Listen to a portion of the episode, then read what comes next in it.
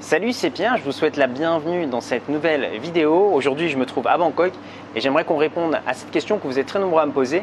Comment faire pour obtenir un crédit immobilier sans apport? Alors, c'est peut-être une question que vous vous posez aujourd'hui parce que bah, peut-être que vous n'avez pas d'apport et que vous souhaitez investir dans l'immobilier, ou alors peut-être que vous avez déjà un capital mais vous n'avez pas forcément envie d'y toucher pour faire un investissement immobilier. Pour vous situer dans le contexte, moi j'ai été banquier pendant plusieurs années, donc j'ai monté plusieurs centaines de prêts immobiliers avec et sans apport. Et ce que je vous propose aujourd'hui, c'est de passer de l'autre côté et de vous mettre dans la tête d'un banquier pour mettre toutes les chances de votre côté. Alors la première chose que je vous invite à faire, c'est de démarcher différents établissements bancaires.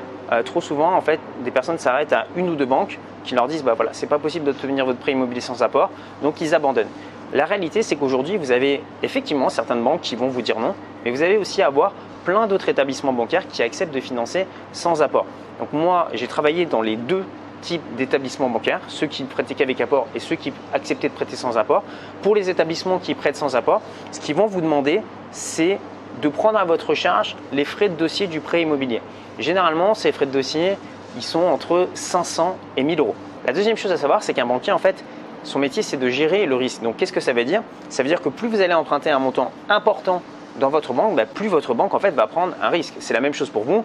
Euh, ce n'est pas la même chose si vous prêtez dix euros à un ami que si vous lui prêtez cinquante mille euros. Dans le deuxième cas de figure, vous prenez beaucoup plus de risques. Même chose pour un banquier. Donc ce qu'il faut se dire, c'est que vous allez avoir beaucoup plus de chances d'obtenir un prêt immobilier sans apport si vous empruntez des petits montants. Donc des petits montants, ça va être quoi? cent mille euros, cent cinquante mille euros jusqu'à deux cent mille euros. Et ce qu'il faut savoir, c'est que la plupart des banques, jusqu'à des montants de cent cinquante mille à deux cent mille euros, ont ce que l'on appelle un pouvoir de délégation. Qu'est-ce que c'est que ça? Un pouvoir de délégation, c'est quand le directeur d'agence de la banque peut valider votre prêt immobilier sans avoir à faire appel à sa hiérarchie. Donc concrètement, si vous déposez des dossiers de prêt immobilier, le schéma classique, c'est que vous, vous déposez votre dossier, votre dossier est, est préétudié en agence, ensuite il est envoyé au siège de la banque et c'est le siège de la banque qui décide. Vous avez d'autres agences, vous déposez votre dossier, si le dossier rentre dans les cases ou correspond à ce que recherche le directeur d'agence, le directeur d'agence valide votre dossier et ça ne passe pas au siège. Et donc, bien souvent, les prêts immobiliers un petit peu compliqués que la, vous voyez des fois sur ma chaîne YouTube que certains investisseurs arrivent à obtenir, ce sont des dossiers de prêts qui sont validés parce que le directeur ou la directrice d'agence a un pouvoir de délégation et il arrive à apprécier, contrairement à des fois des dossiers bah, qui sont envoyés au siège où ils n'ont pas toute l'histoire. La troisième chose que vous devez savoir, c'est qu'un banquier acceptera beaucoup plus facilement de vous prêter sans apport si vous achetez des biens en dessous du prix du marché. Donc mettons que pour acheter un bien, le prix moyen du marché, ça soit cent mille euros pour acheter ce type de bien-là, mais que vous arriviez à acheter ce bien à quatre-vingt mille euros, donc vingt mille euros de moins. Qu'est-ce qui va se passer? Bah, le banquier va vous prêter quatre-vingt mille euros, mais au cas où vous ne pouviez pas rembourser votre crédit immobilier, il va saisir le bien et potentiellement il pourra vendre ce bien cent mille euros. Donc pour lui, il a une marge de manœuvre qui le sécurise. Maintenant, si vous achetez un bien au-dessus du prix du marché, c'est-à-dire que le prix du marché, ça serait, c'est cent mille euros, mais vous achetez un bien cent vingt mille euros. En fait, le banquier, le jour où il va revendre votre bien, ben vous, vous l'avez payé cent vingt mille, mais lui, il peut récupérer que cent mille. Donc pour lui, c'est beaucoup plus risqué. C'est pour ça en fait que lorsque vous allez euh, aller voir votre banque, je vous invite à aller avec des attestations. Des attestations euh, locatives, des attestations de la valeur du bien par rapport au prix que vous le payez. Ça, ce sont des éléments en fait qui vont peser en votre faveur pour obtenir votre prêt immobilier sans apport. Quatrième chose à savoir, c'est que votre banquier va étudier votre situation financière. Votre situation financière, bah, ce sont simplement vos revenus. Donc aujourd'hui, peut-être que vous êtes fonctionnaire, en C D I, entrepreneur, avec des contrats euh, qui se succèdent. Voilà. Donc en fait, les banques vont accepter de prêter de l'argent à partir du moment où vous avez des revenus. Si aujourd'hui vous n'avez pas de revenus, c'est-à-dire que par exemple vous êtes euh, euh, au chômage ou au R S A ou vous n'avez pas du tout de revenus, les banques refuseront de vous prêter. En revanche, à partir du moment où vous avez des revenus, ils vont commencer à s'intéresser à votre situation. Je prends le cas en fait des personnes qui sont par exemple avec, avec des C D D euh, à répétition. Bah, une banque en fait, ce qu'elle va faire, c'est qu'elle va regarder les deux dernières avis d'imposition et faire une moyenne de ça et en fonction de ça, accepter oui ou non de vous prêter de l'argent. Pareil pour les entrepreneurs. Très souvent, on entend en fait qu'il faut avoir trois années de bilan avant qu'une banque euh, commence à vous prêter. Moi, ce que je peux vous dire, c'est que j'ai déjà vu passer des dossiers euh, de prêt qui ont été financés après une année d'existence de l'entreprise. Donc ça, c'est pareil. Vous allez avoir différentes réponses en fonction des banques que vous allez contacter. Mais retenez ça, c'est qu'à partir du moment où vous avez des revenus qui sont réguliers et que vous achetez un bien en dessous du prix du marché, bah vous allez pouvoir présenter votre dossier dans plusieurs banques. Maintenant, ce n'est pas parce que vous allez avoir une banque ou deux banques qui vont vous dire que ce n'est pas possible qu'il faut les écouter. Moi, ce que je vous invite, c'est vraiment à multiplier le nombre d'interlocuteurs. Cinquième astuce à connaître avant de pousser l'apport d'une banque, et ça c'est un sujet un petit peu tabou, d'ailleurs bah, les banques n'aiment pas trop qu'on parle euh, sur ça, c'est que vous avez beaucoup de banques qui vont vous demander, au moment d'obtenir un crédit immobilier, des contreparties.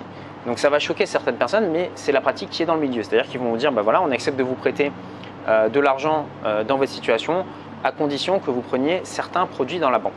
Voilà, c'est un fait, ça fonctionne comme ça. Maintenant, il y a deux façons de le voir, soit de se dire voilà c'est un scandale, il faut remettre en cause le système, et cetera.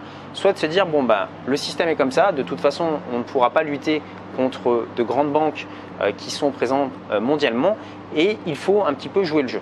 Et en fait il y a des techniques par rapport à ça, c'est-à-dire que si aujourd'hui vous souhaitez obtenir un crédit sans apport, acceptez de lâcher peut-être une ou deux choses à votre banquier. Par exemple euh, d'avoir euh, l'assurance du bien immobilier dans la banque dans laquelle vous souscrivez Euh, le prêt immobilier. Euh, si vous avez un petit peu d'épargne de côté, ouvrez un contrat d'épargne dans la banque. Sachez que vous n'êtes pas engagé, c'est-à-dire que vous obtenez votre prêt immobilier. Si par la suite vous souhaitez euh, ensuite résilier ce contrat, bah, vous avez tout à fait la possibilité de le faire. Maintenant, c'est toujours pareil. Souvent, en fait, vous allez avoir des personnes quand ils vont se retrouver confrontés à ce genre euh, de pratiques qui vont se heurter et qui vont euh, rentrer dans une situation de conflit. Moi, je vous invite à être plus malin, c'est-à-dire bah, jouer les règles du jeu. Et si les règles du jeu, au bout d'un mois, deux mois, ne vous plaisent pas, bah à ce moment-là, vous remettez votre situation à zéro au niveau des contrats que vous avez pris avec cette banque. Ça vous permettra d'obtenir vos crédits immobiliers et ça vous permettra de continuer dans vos investissements locatifs. Donc des fois, il faut savoir un petit peu ruser et être un petit peu malin par rapport à votre banquier. Sixième chose à savoir, c'est que si vous avez conscience aujourd'hui que votre profil ne séduit pas forcément les banques, ça ne veut pas dire qu'elles ne vont pas accepter de vous prêter. Elles vont accepter de vous prêter, mais avec un taux plus important que le taux moyen du marché. Alors maintenant, bah, il faut se poser la question de se dire, voilà, est-ce que je gagne quand même de l'argent lorsque cette banque me prête et que je peux acheter par exemple un actif, un bien bah, qui va s'autofinancer ou qui va rapporter de l'argent euh, tous les mois. Et dans ce cas-là, est-ce que je ne pourrais pas d'ici deux ou trois ans renégocier ou faire racheter ce prêt immobilier par une autre banque à un meilleur taux une fois que ma situation se sera stabilisée. Très souvent en fait, ce qu'il faut bien comprendre, c'est que ce que vous faites avec une banque n'est pas figé dans le temps. Un prêt immobilier, ça peut se renégocier au niveau du taux. Un prêt immobilier peut se faire racheter par une autre banque. La seule chose que je vous invite à faire, c'est de bien lire les conditions de votre prêt immobilier, comment ça se passe si vous remboursez votre prêt immobilier par anticipation ou comment ça se passe si vous faites racheter votre prêt par une autre banque. Et si bah, votre objectif c'est de vous faire racheter votre prêt d'ici deux à trois ans par une autre banque, bah, à ce moment-là, négociez bien le prix des pénalités en cas de rachat. Maintenant, vu que vous regardez cette vidéo, c'est que vous souhaitez probablement savoir plus sur l'investissement immobilier. Alors pour ça, bah, j'ai créé pour vous une heure de formation offerte. Pour accéder, bah, je vous invite à cliquer sur le petit carré qui s'affiche ici. Dedans, bah, vous allez apprendre à acheter donc, des biens immobiliers qui s'autofinancent sans apport. Je vais vous montrer également bah, comment faire des opérations d'achat-revente, comment obtenir de l'argent auprès de votre banque en remboursant le crédit six mois à un an plus tard. Et je vous montrerai également comment faire pour économiser de l'argent sur les loyers que vous touchez. Pour y accéder, cliquez sur le petit bouton qui s'affiche ici où vous retrouverez le lien juste en dessous dans la description YouTube. Je vous dis à très bientôt, prenez soin de vous, ciao ciao.